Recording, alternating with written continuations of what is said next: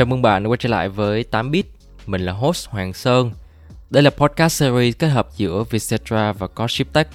nơi mà mình ngồi xuống và tám với mọi người về những câu chuyện thú vị xoay quanh các gã khổng lồ công nghệ. Mình hy vọng là qua những câu chuyện mình kể sẽ giúp cho mọi người có thêm góc nhìn khái quát hơn và bắt kịp xu hướng công nghệ mới. Mình xin cảm ơn sàn thương mại điện tử Tiki là nhà tài trợ và đồng hành cùng mình trong tập podcast ngày hôm nay.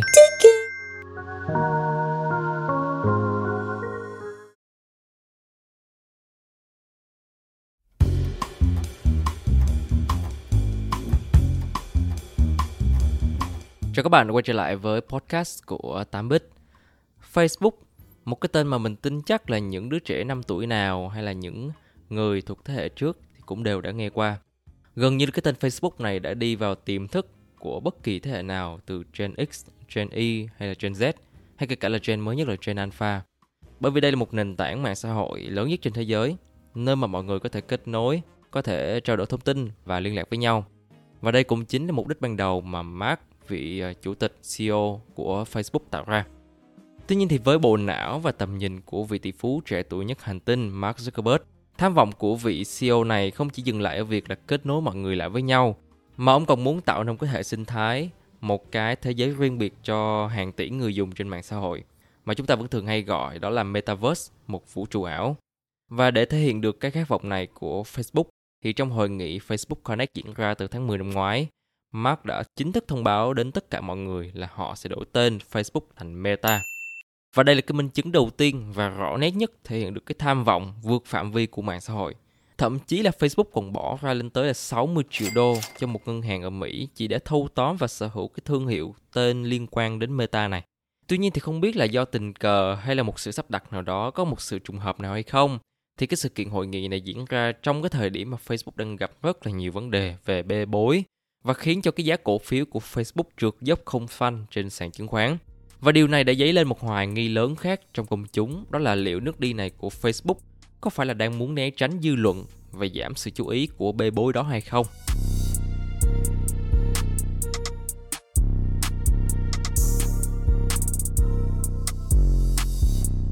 Một trong những lý do chính mà Facebook đưa ra đó là Metaverse để giải thích sơ qua cho mọi người hiểu một chút về Metaverse thì đó là một cái thế giới trên không gian ảo, nơi mà mọi sự kết nối, mọi sự liên lạc được nâng lên một bậc, được nâng lên một tầm cao mới. Nó được hoạt động dựa trên những cái công nghệ như là thực tế tăng cường AR hay là thực tế ảo VR và mạng Internet. Lúc này thì con người sẽ sử dụng một số công cụ hỗ trợ để tương tác với nhau thông qua Internet, à, chẳng hạn như là kính thực tế ảo. Chúng ta không chỉ sử dụng Internet chỉ để trao đổi liên lạc mà đối với cái thế giới ảo này thì chúng ta còn có thể giao dịch có thể mua bán kiếm tiền gặp gỡ học tập và cả làm việc nữa nó giống như là một cái thế giới song song với vũ trụ thật mà chúng ta đang sống và để hiểu rõ hơn và chi tiết hơn định nghĩa cái tên Metaverse này thì mọi người có thể nghe lại tập podcast ở vòng bootcamp 1 của cuộc thi Cascam 2021. Metaverse là gì? Thì uh, meta có nghĩa là vượt qua, còn verse có nghĩa là vũ trụ. Thì trong tập đó mình đã nói khá rõ về định nghĩa cũng như là một số đặc điểm về tiềm năng cũng như là một số bất lợi khi mà Metaverse này được thao túng. Quay trở lại vấn đề, trong sự kiện hội nghị Facebook Connect diễn ra vào lúc 0 giờ ngày 29 tháng 10 thì Facebook đã chính thức thông báo đến tất cả người dùng là họ sẽ đổi tên công ty thành Meta.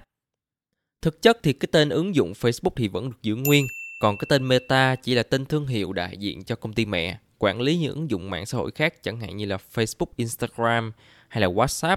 Nó cũng giống như trường hợp của Google. Vào năm 2015 thì Google cũng đã có tái cấu trúc lại tập đoàn và tạo ra cái công ty mẹ mới với cái tên là Alphabet để quản lý các doanh nghiệp thành viên như là Google, nè, Xlab, Calico hay là Waymo.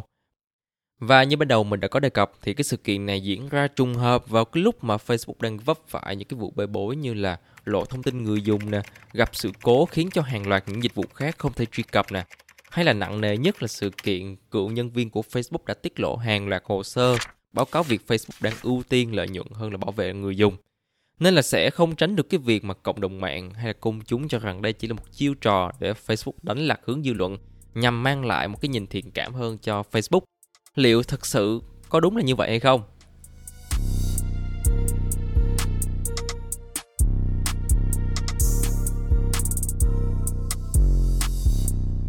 Câu trả lời là không.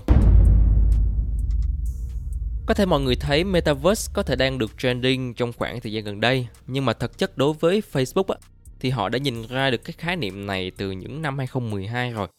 Vào năm 2012 thì Facebook đã lần lượt mua lại Instagram và WhatsApp. Với cái thương vụ lần này thì Facebook đang nhắm đến việc xây dựng một cái đế chế hệ sinh thái mạng xã hội càng đông càng tốt và kéo lượng người dùng khổng lồ của Instagram và WhatsApp về với Facebook. Nó giống như cái việc là khi mà bạn gặp một đối thủ cạnh tranh, với cái tốc độ tăng trưởng người dùng chóng mặt thì cách tốt nhất để chiến thắng đó là mua lại công ty đối thủ và đem lượng người dùng đó về với mình. Và trong năm 2014 thì Facebook đã mua lại công ty là Oculus với giá là 2 tỷ đô. Điều đặc biệt ở đây đó là quyết định này của Mark Zuckerberg chỉ diễn ra trong vòng 5 ngày, chứng tỏ là Facebook đang rất là nhiệt huyết và tràn đầy năng lượng về một dự án mang tính vĩ mô và phi thực tế này. Mình gọi là phi thực tế bởi vì lúc đó không hề có ai hình dung về một cái viễn cảnh tạo nên cái vũ trụ ảo cả ở thời điểm 2012 hay là 2014. Dành cho những ai không biết Oculus là gì thì đây là công ty chuyên sản xuất và phát triển những cái thiết bị kính thực tế ảo VR. Những cái chiếc kính thực tế ảo gần đây được thiết kế chủ yếu là để áp dụng cho những trò chơi điện tử thôi. Tuy nhiên thì đó cũng là những cái bước đầu để Facebook ấp ủ những cái giấc mơ của mình. Hãy tưởng tượng khi mà chúng ta đang ở trong cái thời điểm giãn cách xã hội, không thể kết nối, không thể gặp gỡ những người thân xung quanh – Việc chỉ gặp mặt thông qua những chiếc màn hình máy tính hay là điện thoại thì nó rất là chán và đôi khi nó là tạo một cái khoảng cách vô hình nào đó, không có được sự kết nối nó gần gũi hơn.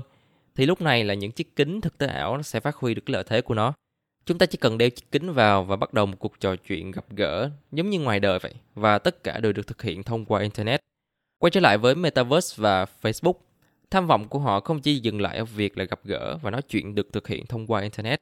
Họ muốn đó là nơi mà người dùng có thể học tập, có thể giải trí và làm việc và xa hơn nữa là có thể tạo được một cái nền kinh tế song song với thế giới thực thông qua NFT và những cái loại tiền điện tử khác. Trong tâm thư gửi ngày 29 tháng 10 thì CEO Mark Zuckerberg đã bày tỏ hy vọng là trong thập kỷ tới đây thì Metaverse sẽ tiếp cận gần 1 tỷ người dùng, giao dịch hàng trăm tỷ đô trên thương mại điện tử, cũng như là hỗ trợ việc làm cho hàng triệu tác giả và nhà phát triển.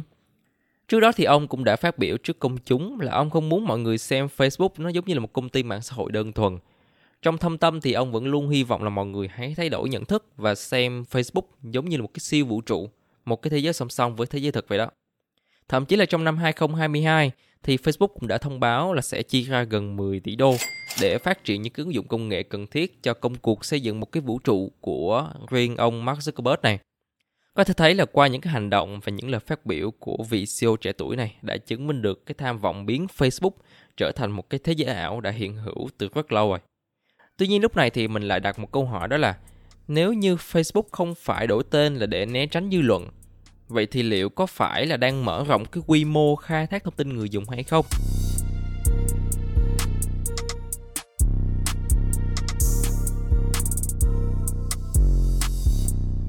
Bởi vì nếu như cái giấc mơ Metaverse này thành công á, thì mỗi người dùng trong đó sẽ đóng vai trò giống như là một cư dân sinh sống trong thế giới đó và chính vị CEO trẻ tuổi này là người làm chủ. Và hoàn toàn có khả năng để nghĩ về một cái viễn cảnh trong tương lai Facebook sẽ thao túng người dùng hay là đặt một số quy luật có lợi cho Facebook để vận hành cái thế giới ảo này. Privacy and safety need to be built into the metaverse from day one. Quyền riêng tư và an toàn cần phải được xây dựng bên trong Metaverse từ những ngày đầu tiên. Đây là câu nói của CEO Mark Zuckerberg trong hội nghị Facebook Connect diễn ra vào tháng 10 năm ngoái. Nhưng mà với những gì mà đã xảy ra trong quá khứ hay là sự kiện gần nhất là vụ bê bối bị cựu nhân viên tiết lộ hàng loạt những tài liệu tố cáo Facebook trong phiên điều trần. Vậy thì liệu chúng ta có còn sự tin tưởng trước những cái lời nói này của vị CEO hay không? Trong năm 2016, vụ bê bối lộ thông tin người dùng Cambridge Analytica đã gây chấn động trên toàn thế giới và khiến cho các quan chức cấp cao của các nước châu Âu phải xem lại những cái dự luật thông qua về việc bảo vệ người tiêu dùng. Vụ bê bối Cambridge Analytica bắt đầu từ một nhà nghiên cứu khoa học có tên là Alexander Corgan đã tạo ra một cái ứng dụng trắc nghiệm về tính cách con người trên Facebook có tên gọi là This is your digital life nó cũng giống như là các ứng dụng trắc nghiệm khác trên Facebook mà chúng ta vẫn thường hay thấy. Hàng ngày như là đoán người yêu tương lai nè hay là dự đoán số tuổi hay là hãy tham gia cái bài khảo sát này để xem bạn hiểu bản thân bạn đến đâu. Đó. Tuy nhiên thì cái điều kỳ lạ là ngay sau khi ứng dụng này có mặt trên nền tảng Facebook á, thì Alexander Corgan đã được cấp quyền như là một kỹ sư phát triển ứng dụng của Facebook. Và chính nhờ cái điều này mà Corgan đã có thể truy cập và thu thập hàng triệu dữ liệu người dùng trên toàn thế giới. Và con số ước tính lên tới là 70 triệu người dùng, trong đó có cả Việt Nam nữa. Mặc dù là số lượng người dùng tham gia cái trắc nghiệm đó nó chỉ có 250.000 người thôi. Và cái điều kỳ lạ thứ hai đó là sau khi người dùng đã hoàn thành xong cái bài trắc nghiệm trên ứng dụng đó, lẽ ra cái dữ liệu của người dùng tham gia đó là phải được xóa ngay sau khi tắt ứng dụng. Nhưng không, nó đã được lưu lại bên trong cơ sở dữ liệu cá nhân của Corgan và ông đã cung cấp những cái dữ liệu này cho công ty Cambridge Analytica. Và chính nhờ cái lượng dữ liệu dồi dào này mà Cambridge Analytica đã tạo ra một cái hồ sơ được gọi là đồ họa tâm lý. Cái đồ họa tâm lý nó giống như kiểu là một bản phát thảo ra hàng loạt những diễn biến tâm lý, những cái thói quen sử dụng điện thoại, mạng xã hội, những thói quen mua hàng online của người dùng. Và đối với những ai làm quảng cáo hay là marketing thì đây thực sự là kho tàng vô giá. Nhờ vậy mà đôi khi mà chúng ta lướt Facebook thì sẽ thấy xuất hiện một vài quảng cáo rất là liên quan đến cái thứ mà chúng ta đang tìm kiếm. Và thậm chí là cái hồ sơ này đã tác động không nhỏ đến cuộc bầu cử tổng thống của Donald Trump. Ngay sau cái sự kiện này thì CEO Mark Zuckerberg đã lên tiếng xin lỗi, xóa ứng dụng và yêu cầu anh ta, ông Corgan, các bên đối tác liên quan phải xóa sạch hàng loạt dữ liệu của người dùng. Thì sau cái sự kiện Cambridge Analytica này thì Facebook tiếp tục bị vướng vào những cái vụ bê bối khác. Lần này đến từ chính cựu nhân viên, người đã làm việc cho Facebook từ năm 2018, đó là bà Frances Hogan. Ngày 5 tháng 10 2021, bà Frances Hogan bước vào phiên điều trần trước Quốc hội Mỹ trong tràng pháo tay của tất cả mọi người đang có mặt tại hội nghị vì đã dám đứng lên và vạch trần những việc làm của Facebook. Bà đã dành ra những thời gian cuối cùng làm việc tại Facebook và thu thập những tài liệu báo cáo về hành vi sai trái mà nền tảng mạng xã hội này đã gây ra. Đáng chú ý nhất là những cáo buộc liên quan đến việc cổ suý và lan truyền những nội dung độc hại nhưng lại được tương tác cao. Một ví dụ cụ thể mà bà đã đưa ra, đó là để giữ dáng cho cơ thể, thì thay vì những cái nội dung như là chế độ ăn lành mạnh tốt cho sức khỏe, thì Facebook lại lan truyền và đề xuất những cái nội dung như là nhịn ăn nè và cái điều này đã dẫn đến chứng lười biếng ăn trong giới trẻ. Mặc dù đây là những nội dung vô hại, nhưng mà vô hình chung nó đã gây ảnh hưởng tiêu cực đến một bộ phận giới trẻ không nhỏ sử dụng Facebook. Bà Hogan còn chia sẻ thêm là Facebook hoàn toàn không quan tâm đến lợi ích người dùng mà luôn ưu tiên lợi nhuận đặt lên hàng đầu bằng cách đẩy những bài, những cái nội dung có tương tác cao để thu hút nhà quảng cáo nè, hay chỉ đơn giản là thu hút người xem bất kể nội dung đó có độc hại hay không. Và còn nhiều những cái vụ kiện tụng lớn nhỏ khác nữa nhưng mà đều nhắm vào một mục tiêu đó là Facebook.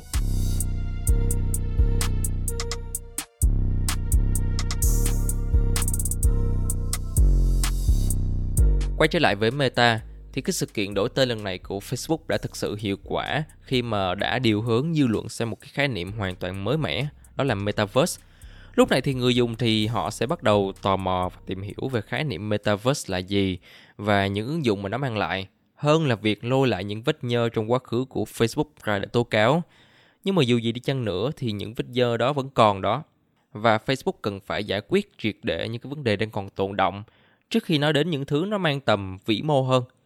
Trong hội nghị Facebook Connect thì CEO đã nói và vẽ rất nhiều những cái bức tranh rộng mở về tương lai của Metaverse, nhưng mà lại không đả động gì đến việc sẽ giải quyết những vấn đề mà Facebook đang gặp phải. Lời hứa hẹn của Facebook nó giống như kiểu là, ok, tôi sẽ xây dựng một vũ trụ hoàn toàn mới, mà nơi đó quyền riêng tư và an toàn của người dùng được đặt lên hàng đầu. Còn bây giờ thì nền tảng mạng xã hội nó quá là phẳng và chúng tôi không thể nào giải quyết được hết những vấn đề của người dùng.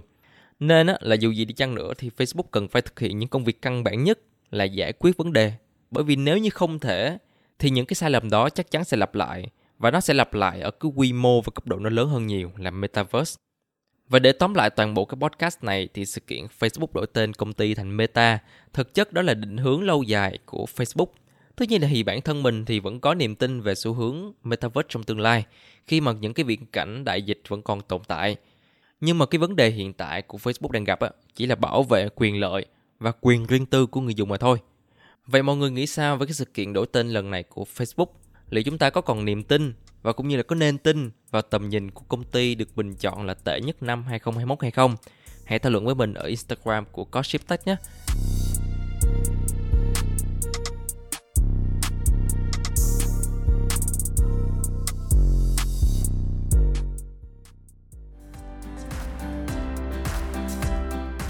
Mình xin cảm ơn sàn thương mại điện tử Tiki là nhà tài trợ và đồng hành cùng mình trong tập podcast ngày hôm nay.